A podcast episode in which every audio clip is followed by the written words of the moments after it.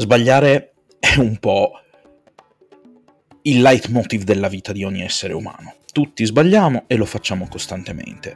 Ed uno dei motivi per cui giochiamo è proprio perché sbagliamo, no? Siamo fallaci e abbiamo sviluppato questo metodo perché più avanti nella vita non si debba, insomma, non si rincorra in troppi errori e si possa quantomeno tamponare il danno che potrebbe arrivare. Il metodo è proprio quello del gioco.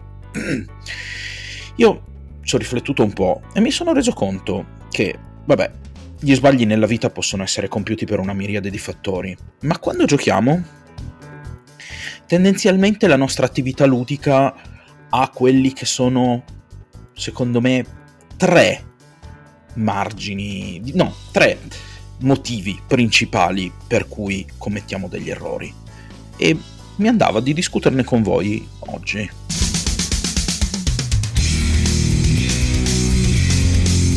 La spirale ludica. Scopriamo le regole del gioco. Allora, sbagliare. Molti di noi hanno un pessimo rapporto con questa cosa. Io l'ho avuto e continuo ad averlo, forse non più pessimo, ma comunque, insomma, ogni tanto litigo ancora con uh, l'accettare la mia fallibilità. E questo mi ha portato nella vita, vabbè, come ho già detto prima, forse è un ambito un po' generico, ma mi sono spinto a riflettere su questa cosa. Perché commettiamo degli errori giocando? Perché da un lato, come ho già detto, la La vita è troppo larga per andare a discutere di questa cosa e sarebbe un discorso lunghissimo. Ma nel gioco, che è un ambito ristretto, una simulazione di un aspetto specifico della vita, spesso e volentieri sbagliamo per una serie di motivi che sono riconducibili a quelle che, secondo me, sono tre ragioni principali. E sono tre cose tranquillamente ovviabili. Certo, non possiamo di sicuro trovare una soluzione uni- universale anche all'interno dell'ambito ludico ad ognuna di queste, però secondo me già individuare questi tre fattori può aiutarci di gran lunga a migliorare le nostre pre- prestazioni e a diventare, perché no, anche vincenti più in fretta. Io mi sono sempre detto, ok, per conoscere, per imparare a giocare un gioco bisogna conoscerlo, no?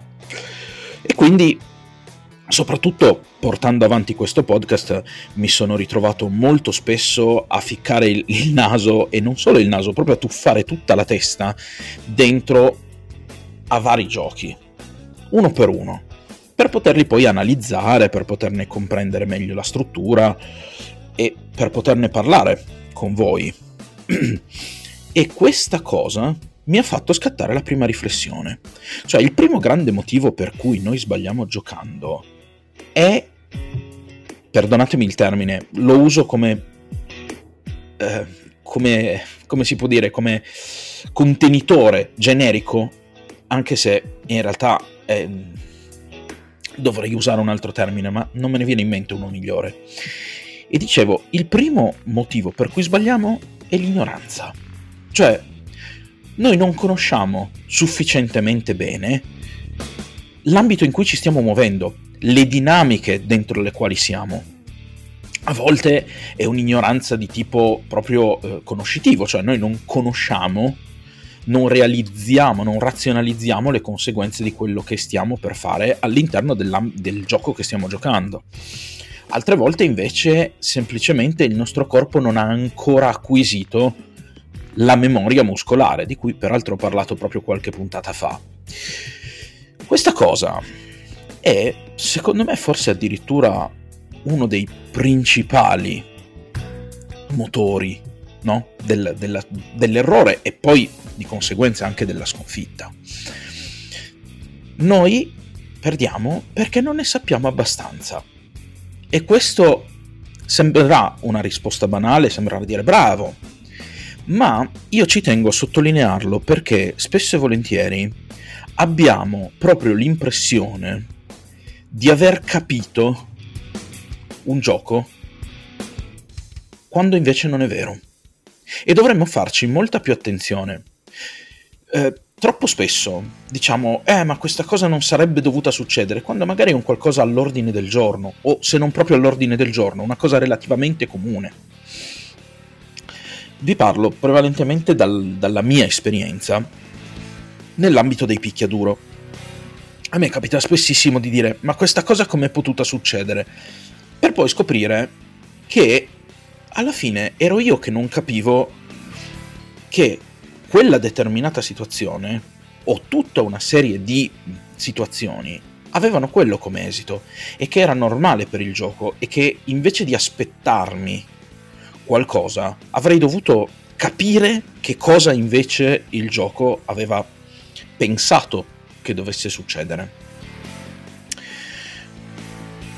Il problema della, chiamiamola della presunzione, dell'ignoranza che deriva dalla presunzione, è poi un qualcosa che ci affligge un po' tutti, perché soprattutto quando abbiamo imparato uh, le regole di un gioco e stiamo muovendo i primi passi, troppo spesso veniamo in qualche modo affetti da quello che è l'effetto Dunning-Kruger, spesso e volentieri citato su internet per additare gli ignoranti che scrivono stupidaggini sui social. Ma in questo caso questo singolo problema ci affligge proprio perché nell'esatto momento in cui noi abbiamo mosso i primi passi e conosciamo le regole, in qualche modo cadiamo nella trappola che Dunning e Kruger avevano pensato che la nostra hanno capito che la nostra mente ci fa.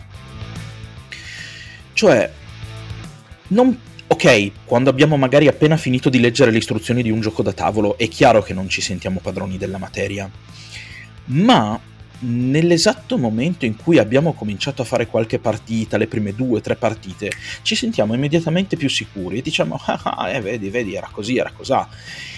E poi regolarmente quando giochiamo contro qualcuno più esperto di noi, bam, il nostro mondo crolla.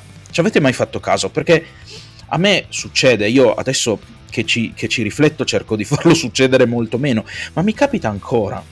Cioè, fatte le prime partite, se mi trovo davanti a qualcuno di esperto mi sembra che stia giocando a qualcosa di completamente diverso. Adesso un po' esagero, però ci ritroviamo proprio davanti al fatto che cavolo, pensavamo di aver capito come funzionava il gioco e invece non abbiamo capito un tubo. E questo succede perché noi spesso e volentieri ci facciamo anche l'idea che un gioco sia le sue regole. Un gioco non è solo le sue regole, un gioco è tutte le dinamiche che vengono generate dalle sue regole. Quello è il cuore del gioco. Le regole sono l'inizio, sono il trampolino di lancio, le meccaniche, ma ancora di più le dinamiche, quelle sono il cuore del gioco e quelle si possono imparare solo ed esclusivamente continuando a giocare. C'è niente da fare. Possiamo nasconderci dietro un dito. Dobbiamo imparare, per imparare dobbiamo giocare. E questo di nuovo è un po' un precetto che abbastanza vale nella vita, eh? se, ce, se proprio la vogliamo girare sotto un profilo più filosofico, se vogliamo. Il secondo grande motivo per cui sbagliamo, invece, è la fretta. Ah, la famosa cattiva consigliera che la nonna ci ha sempre detto, no? La fretta è cattiva consigliera. E la nonna aveva ragione, perché tutto sommato la nonna di anni ne ha sulle spalle, o il nonno, e ne ha viste qualcuna eh, in più di noi, che invece ne abbiamo molti di meno. E questa è forse una cosa che ci frega tantissimo. La fretta. Quante volte abbiamo fatto le cose perché sentivamo la... il bisogno di agire immediatamente? Ma in che cosa ci fa sbagliare davvero la fretta? Cioè, quali sono i fattori che... verso cui poi ci spinge la fretta? Perché un conto sì è dire che la fretta ci fa sbagliare, ma lascia un po' il tempo che trova. Quando abbiamo fretta sbagliamo, sì, perché? Ma perché? Beh, io qui mi sono fatto due ipotesi. La prima è perché spesso e volentieri non abbiamo riflettuto abbastanza. Questo a volte è possibile farlo, per esempio in tutta una serie di giochi che si giocano a turni, che non hanno quindi il tempo contato, noi abbiamo tempo di metterci lì e dire mm, ok, adesso cosa faccio? E spesso e volentieri però per proseguire nel gioco non vagliamo tutte le nostre opzioni, ci fermiamo alle prime che ci vengono in mente. E quindi la fretta non ci fa vedere quelle che magari potrebbero essere le opzioni migliori. A volte abbiamo fortuna e le prime che ci vengono in mente sono le cose giuste da fare, altre volte invece no, a volte ci vengono delle idee stupide, anzi spesso e volentieri quando non ci pensiamo troppo ci vengono delle idee che poi si rivelano essere quantomeno incomplete o fallaci. E l'altro motivo invece è un motivo che eh, voglio po- andrò poi a coprire bene dopo, ma ve lo anticipo già fin da adesso, ed è la distrazione. Ma della distrazione ne parliamo dopo. Come si fa a risolvere il problema della fretta? Beh, il problema della fretta è un qualcosa che è difficile da risolvere di per sé. A volte il tempo non ce l'abbiamo per riflettere e quindi forse quando sappiamo che in un gioco, come potrebbe essere tranquillamente un videogioco, no? O uno Street Fighter, un Mortal Kombat, ma anche un, un Elden Ring, per dire, il gioco non ci dà il tempo per dire ok, aspetta, ferma, adesso cosa faccio? Qual è l'opzione migliore? Questa è una cosa che possiamo sviluppare eh, prendendo le sberle, ragazzi. Qui non c'è niente da fare. Questo tipo di riflessione impariamo a farla più in fretta man mano che ci facciamo un campionario di quelle che sono le conseguenze delle nostre azioni, quindi man mano che prendiamo gli schiaffi in faccia. Più conosciamo un gioco, e qui mi ricollego anche al quest- alla questione tra virgolette ignoranza, meno abbiamo bisogno di pensare e di riflettere per capire quali sono le opzioni migliori. E quindi in questo un po' la, la fretta si ricollega anche all'ignoranza, no? È un po', ora che ci penso, un po' un effetto, è un po' la, una ragione che fa da ponte tra la prima e la seconda, però anche un po' con una realtà tutta suba. La distrazione. Eh, la distrazione, allora, la distrazione è un problema che è difficile da affrontare, anche perché spesso e volentieri ci nasce da fattori esterni. Noi siamo distratti perché abbiamo altri pensieri per la testa, siamo distratti perché qualcosa eh, rischia di andare male o sta addirittura andando male o è andato male, siamo distratti perché nella nostra vita stanno succedendo cose che non ci piacciono, o magari che ci piacciono perché abbiamo conosciuto un ragazzo o una ragazza che ci piace un casino e quindi durante la nostra partita a scacchi la nostra testa non è sulla scacchiera.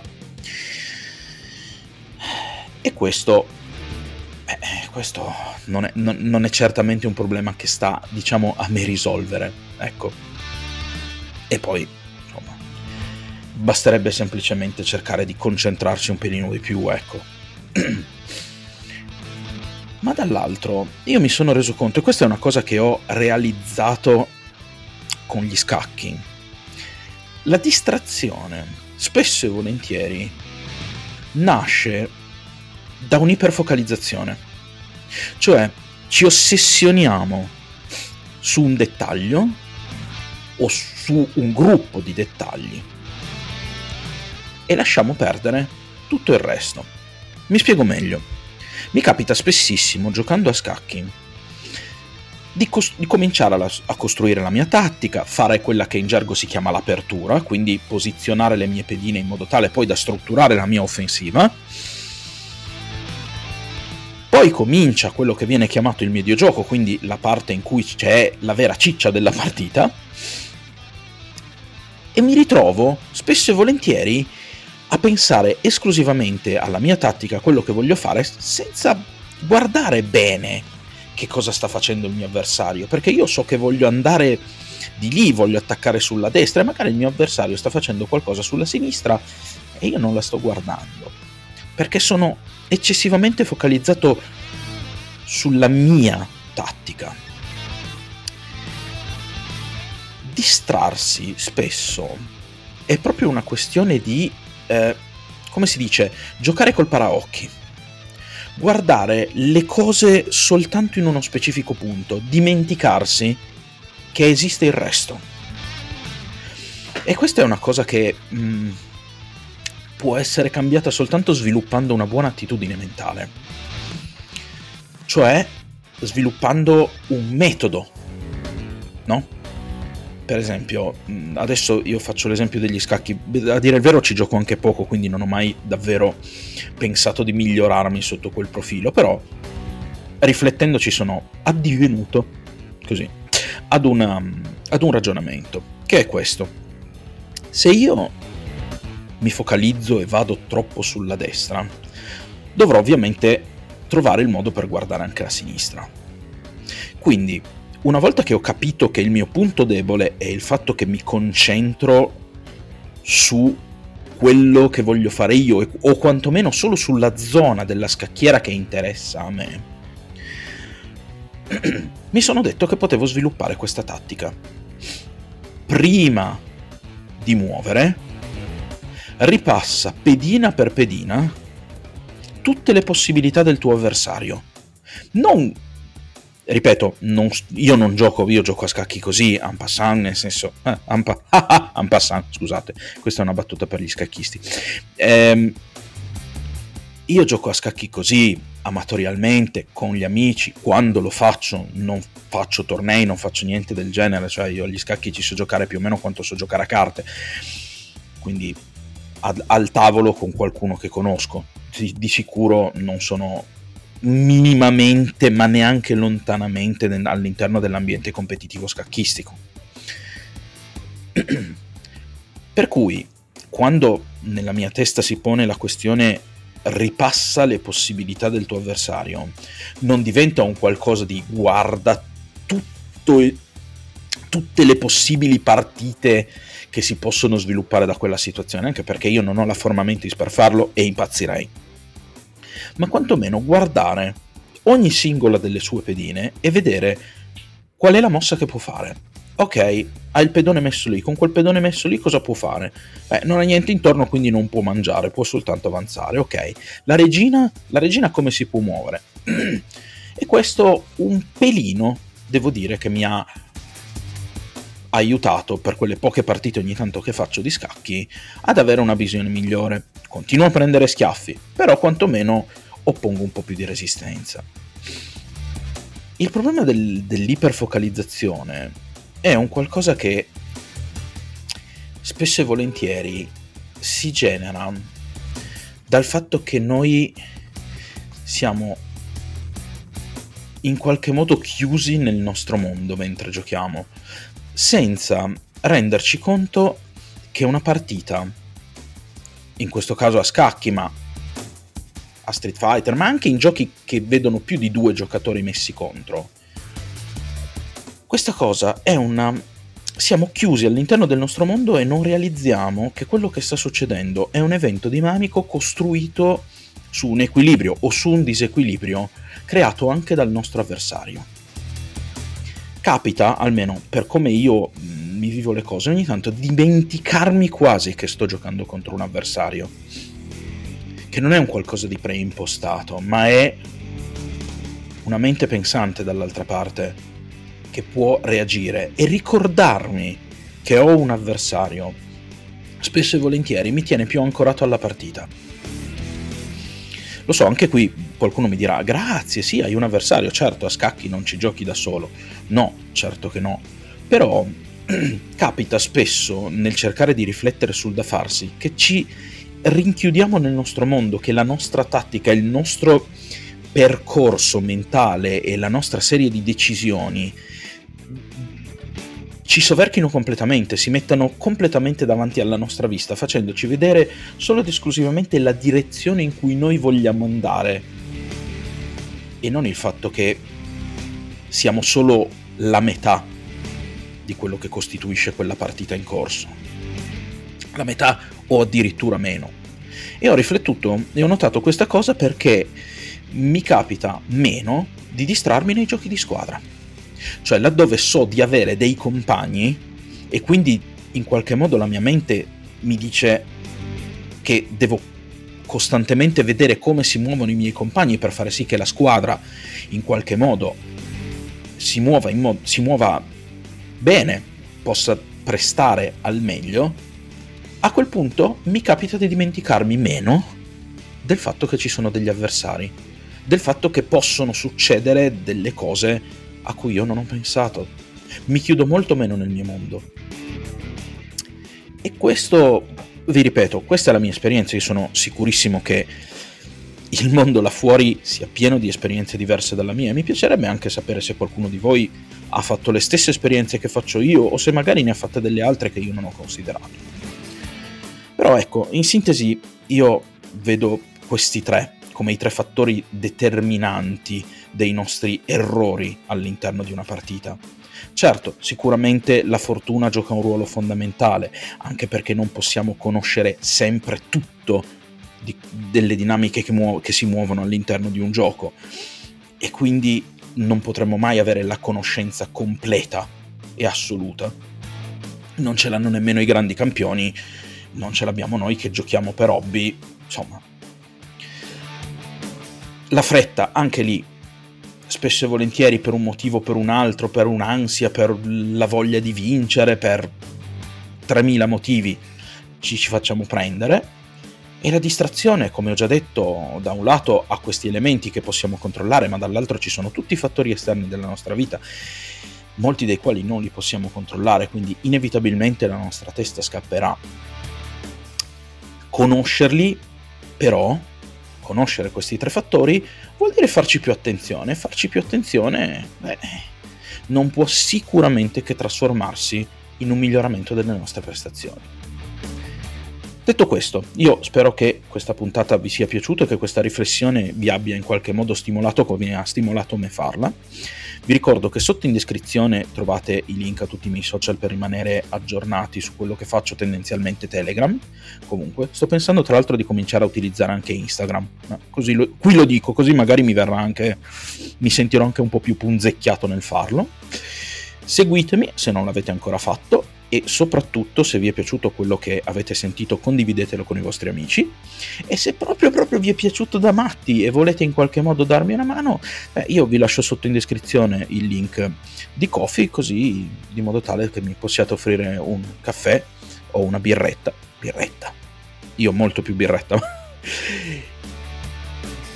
e io sappiate che beh, apprezzerò tantissimo. Detto questo, beh, io vi auguro un buon fine settimana se state ascoltando questa puntata più o meno quando uscirà. Mi raccomando, non smettete mai di giocare e ci sentiamo alla prossima puntata. Ciao a tutti!